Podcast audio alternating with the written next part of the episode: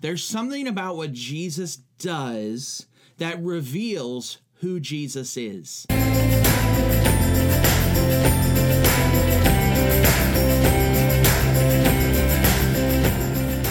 Well, good morning, Cross United. I'm so glad you've joined us for this online message. We're going to be in John 10, 31 through 42. So if you have your Bible or your app, go ahead and turn or tap over to John 10, 31 through 42. It was a cold New Jersey night when there was an older man sitting in the stands of a pickup basketball game. And he was sitting there watching uh, these young guys in their 20s playing basketball. And it was night, and there was uh, stadium lights and this, you know, recreational basketball court. And one of the one of the guys playing ends up twisting an ankle. And, and this this one guy, Kevin, says, "Well, my uncle, my uncle can play a little bit. He's older, but but he could play." And so he calls his uncle out there, and his uncle's in a you know a big hoodie and sweatpants and some shoes and he kind of shuffles a little bit toward toward the game and he's got you know a gray beard and gray hair and he's dribbling and moving a little bit and shooting up shots that are totally air balls or hitting off the backboard and not even close to going in and everyone's kind of like rolling their eyes and like what's this what's this old guy doing out here playing with us and all of a sudden things start to change and uh, this old man starts to move a little bit better and starts to make some shots. And all of a sudden, he's dribbling and he's cutting and he's dunking and he's doing things that would be unbelievable for anyone at a pickup basketball game on a cold New Jersey night, let alone someone who looks like he's probably in his 60s and had just been barely moving and dribbling and shooting, you know, a few minutes before well, there was something going on, and maybe maybe you've seen there's there's a video of this. There was something going on there that explains why this man was able to do what he was able to do. Well, that's similar to what's happening in the text of Scripture in John 10 31 through 42. There's something about what Jesus does that reveals who Jesus is. What Jesus does reveals who Jesus is. Though this man looked like an old man who was past his prime, that actually wasn't the whole story. And Jesus may have looked like a man that was just like any other man, but what he was doing in the presence of those who were following him and seeing him and watching him showed that that wasn't the whole story either. If you got your Bibles there in, in John 10 31, I just want to re- remind you of the context here. So uh, in John 10, um, verse 1 through 18, Jesus has explained that he is the good shepherd and the gate for the sheep. And that's following on the heels of John 9, where he's healed this man who was born blind.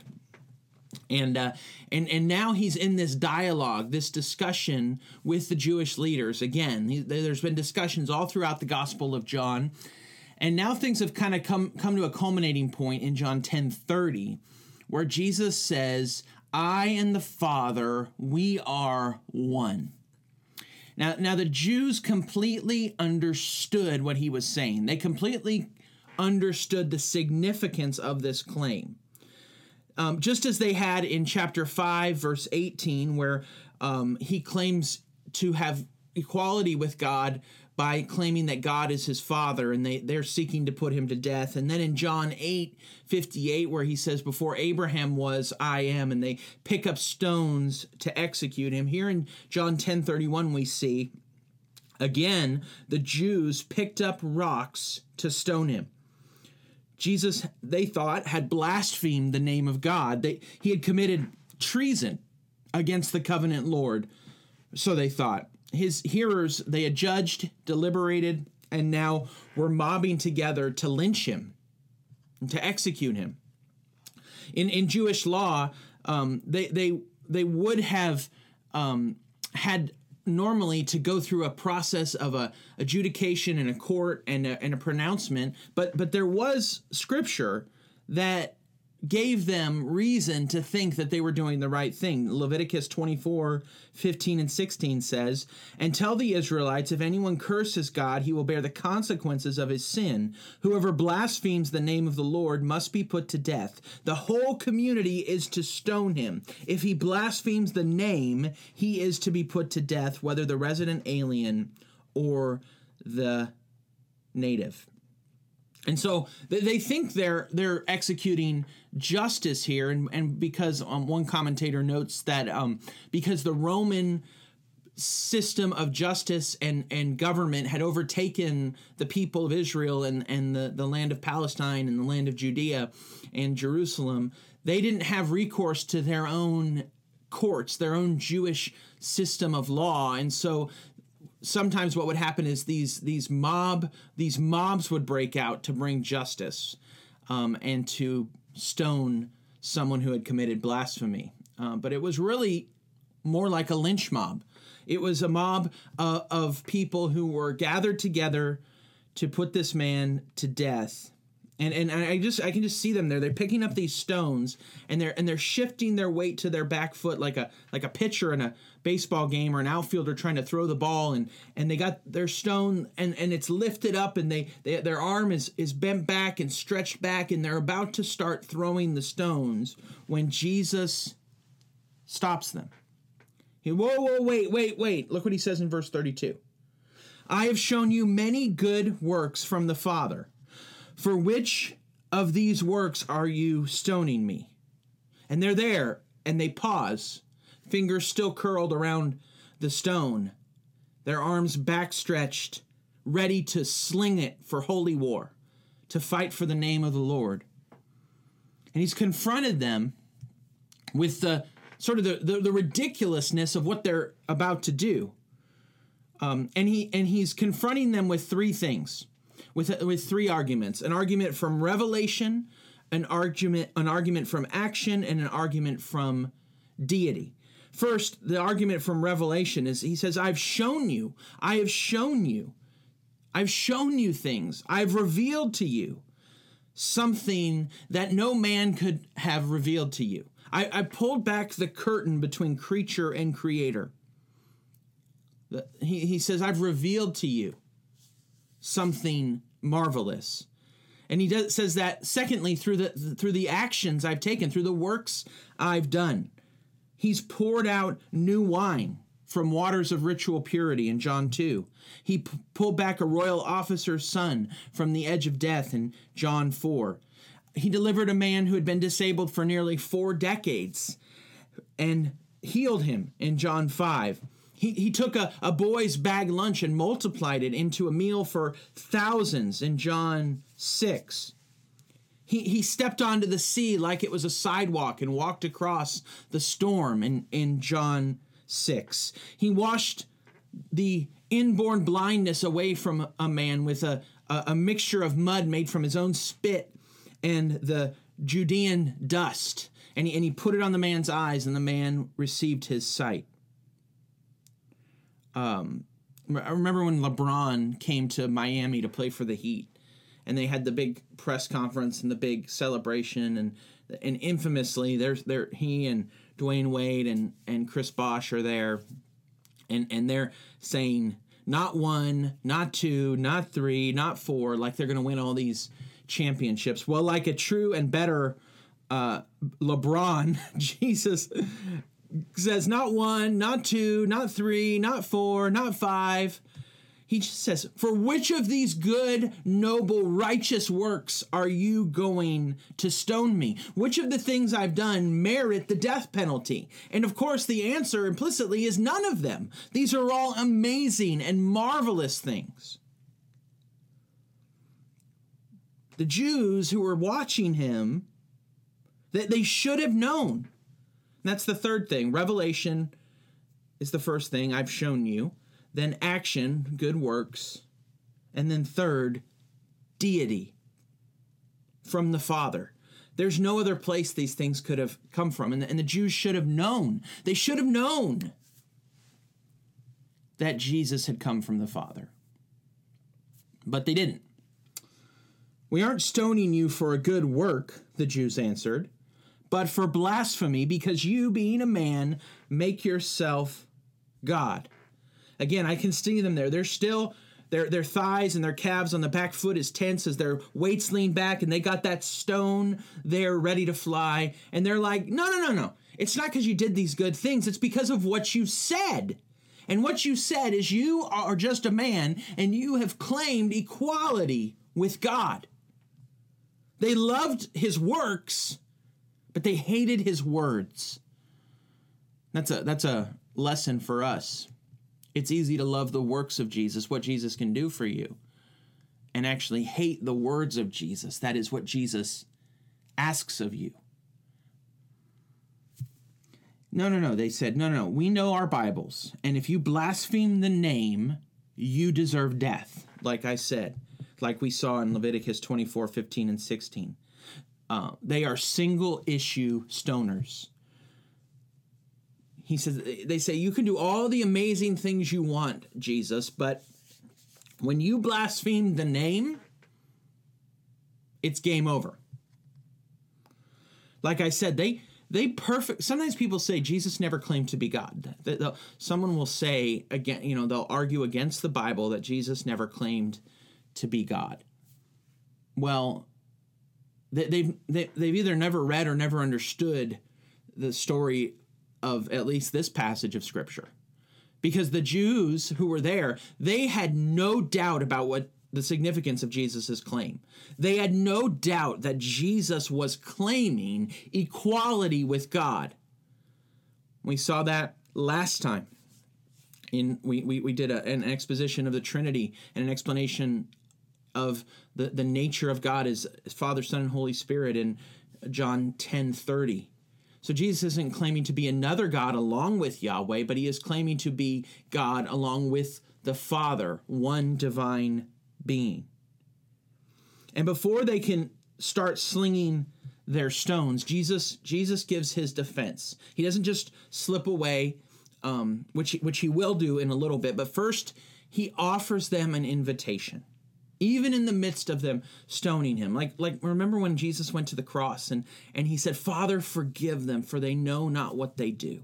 Just the the tender compassion in the heart of Christ to reveal himself and, and to offer yet one more opportunity to these people who hated him. Look what he says in 34 through 38. Jesus answered them, Isn't it written in your law, I said, you are gods? If he called those whom the word of to whom the word of God came gods, and the scripture cannot be broken, do you say you are blaspheming to the one the Father set apart and sent into the world because I said, I am the Son of God? If I'm not doing the Father's works, don't believe me. But if I am doing them and you don't believe me, believe the works. This way you will know and understand that the Father is in me and I am in the Father. So they're using scripture to justify their lynch mob because of the, the verse that says if you blaspheme the name, you should stone the person who's committed blasphemy. But Jesus is he's revealing their hypocrisy because they're they're seeking to rig- rigorously apply one part of scripture but not listen to another part of scripture. Now, sometimes the law refers to the first five books of the Bible, the Pentateuch or the Torah, um, Genesis, Exodus, Leviticus, Numbers, and Deuteronomy. Um, but here he means it just as a kind of like a synonym for the, the whole scripture because in, in Jewish life, the word law wasn't just like codes and regulations, but it was instruction from the Lord. Torah is what it was called. So when he says your law, he's referring to the entire Hebrew scripture, what we would call the Old Testament. And, and he's coming to, them and saying, You're cherry picking. You're cherry picking parts of the Bible. And then he quotes them a verse from Psalm 82, verse 6, which says, I said, You are gods. And that's the first half of the verse. The second half continues, You are all sons of the Most High. Psalm 82 envisions God standing in a divine assembly. Um, and, and there's a lot of debate over who these entities are there, the, the, the little g gods that are referenced there. The, the word God in Hebrew uh, was was uh, had a wider semantic range than what we think of as the word God, and it could be used of human rulers um, or or angelic beings, and it can also be used of God Himself. And so, so some some scholars think that this verse uh, it's it's it's not referring to people the entities that are actually gods like we think of God, but but they're either angelic beings or they're rulers or judges or they're the people of Israel. And and the the point is um, you know we could argue about which one of those it is, but the the point is the same no matter what. Um, and and that is that God is standing with these human or angelic rulers and, and referring to them as gods because of the power that has been entrusted to them by God. So, so they are as if they are God to those they, they lead and, and, and rule over. So, so, like God had said to Mo- Moses, I will make you as God to Pharaoh. Not that Moses is God, but that he represents God. And th- this psalm is a confrontation against these rulers, against these leaders for abusing their power and privileging the privileged and marginalizing the vulnerable. And, and this psalm is calling them to advocate for the oppressed. It says their minds are darkened and, and the earth shakes with their failure. And that's the first five verses of the psalm. And then at this point comes the verse where Jesus is quoting to the Jewish leaders who are trying to execute him, trying to lynch him, and says, You are God's sons of the Most high. God had entrusted them with power, um, with so much power that it actually can refer to them as gods, as representatives of God, and as sons of God, in, inheritors of divine authority. But their failure to exercise their power and their authority honorably and, and, and, and in, a, in a holy and godly way will show that their future will be in verse 7 you will die like humans and fall like any other ruler. Psalm 82 7 so so what jesus is doing by quoting this psalm is is two things. First he's bringing a countercharge against them. He defends himself by pointing out that they are interpreting the scripture inconsistently the, the Jews had a mode of argumentation called kal vachomer, um, and and or sometimes in Latin the, the forces an a fortiori argument from the lesser to the greater, from the lighter to the heavier. And he's saying basically, if if the scripture called these human rulers gods, then in verse 36, he says, How do you say you are blaspheming to the one the Father set apart and sent into the world because I said, I am the Son of God? In other words, if the scripture can use the word God to refer to these lesser beings, how much more so can it use can I use the word God to refer to me since I actually am God the Son? So so he defends himself but by, by pointing out there they're inconsistently interpreting scripture. That if these little s sons are called gods in this psalm, how much more so should the unique only begotten capital S Son be called God? Second, he charges them implicitly with the failures of Psalm 82. That they have done what these rulers have done in Psalm 82. They have oppressed those on the margins. They have privileged the powerful. They, they have not sought justice for the fatherless and the widow, the poor, and the resident alien. They, they, they have failed the people. He charges them with this failure and then sentences them to judgment because verse 8 of this psalm is a pronouncement of judgment. And, and he, he gives evidence of the claim to be the sanctified and sent Son.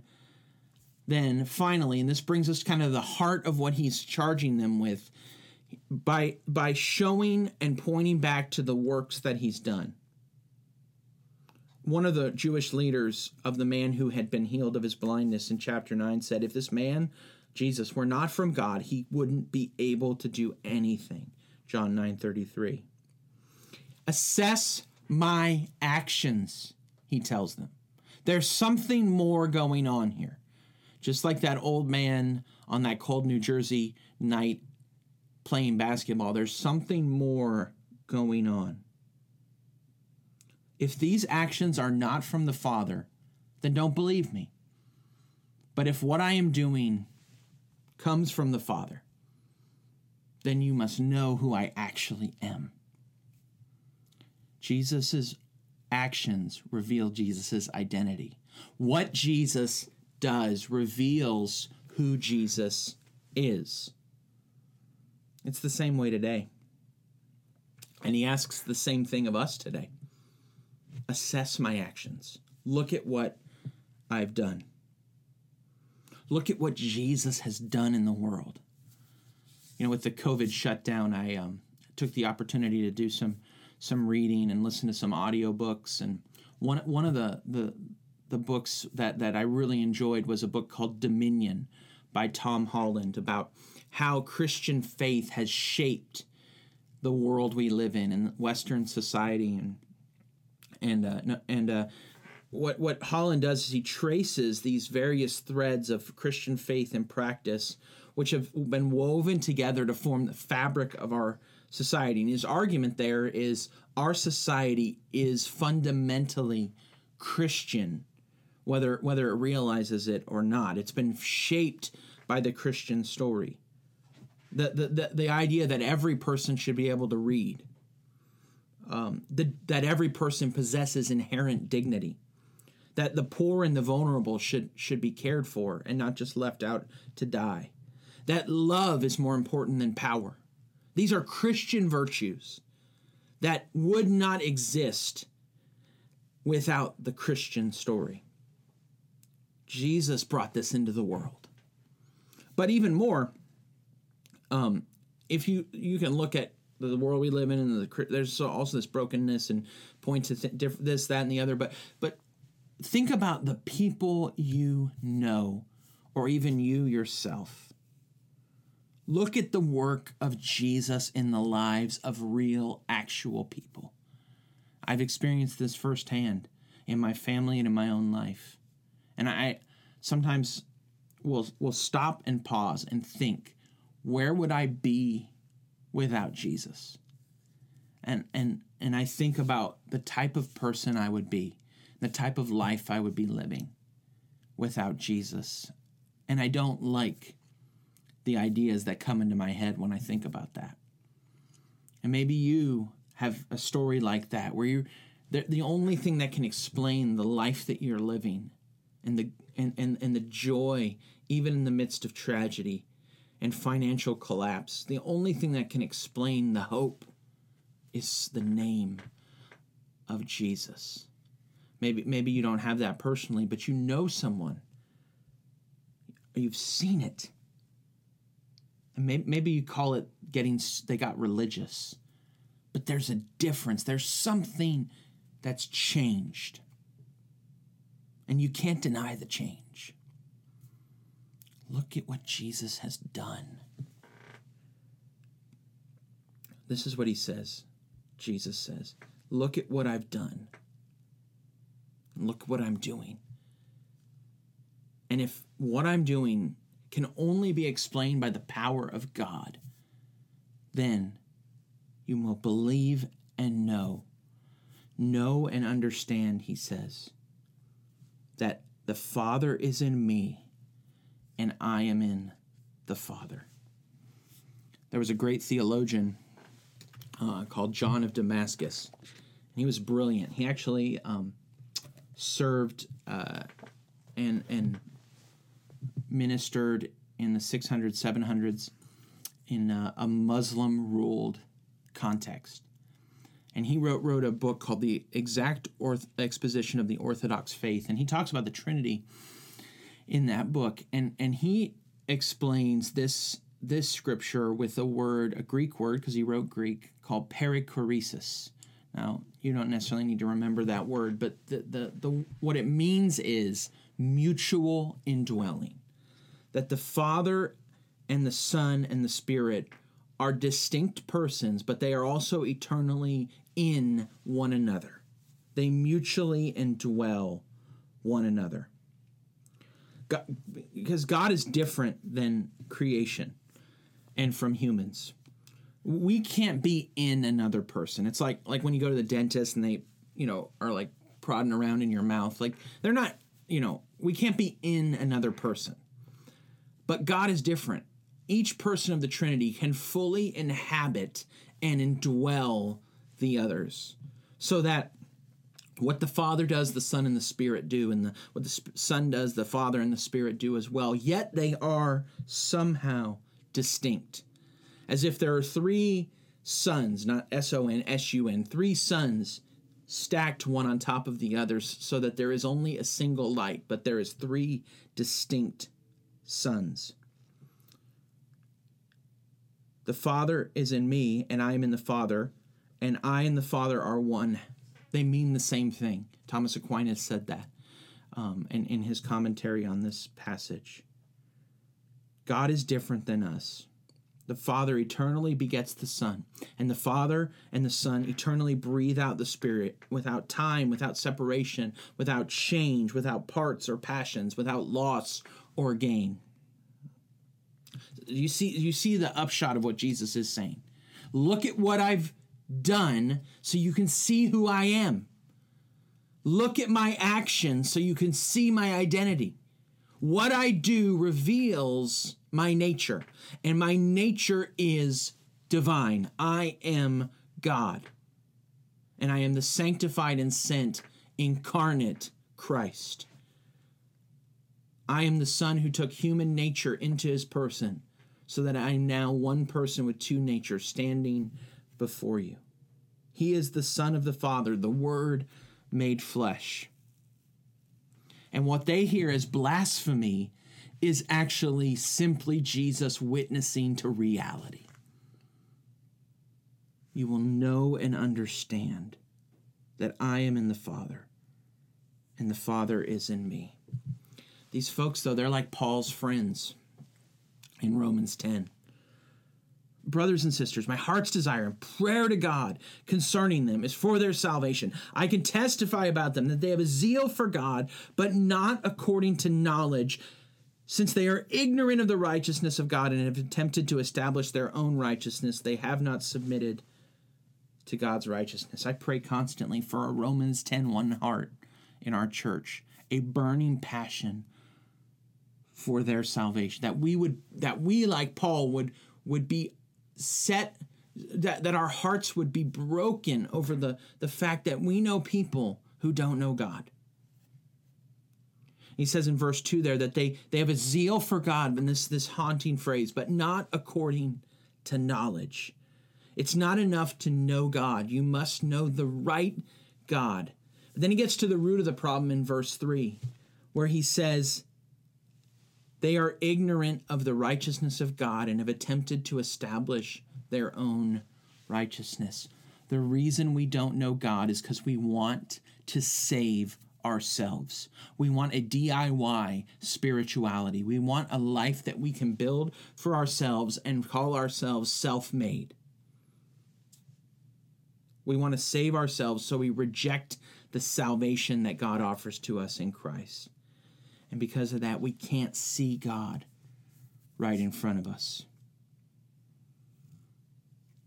So, what Jesus is calling us to is to look and to listen before it's too late,